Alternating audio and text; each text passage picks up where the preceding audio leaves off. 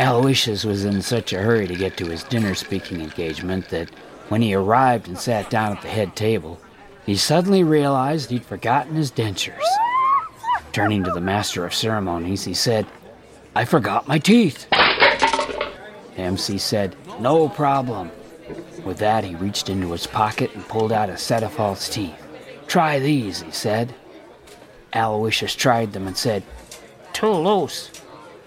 Then the MC said, I have another pair, try these. Aloysius tried them and responded, Too tight. The MC calmly said, I have one more set of dentures. Try these. Aloysius said, Thank you. They fit perfectly. With that, he ate his meal and gave his address.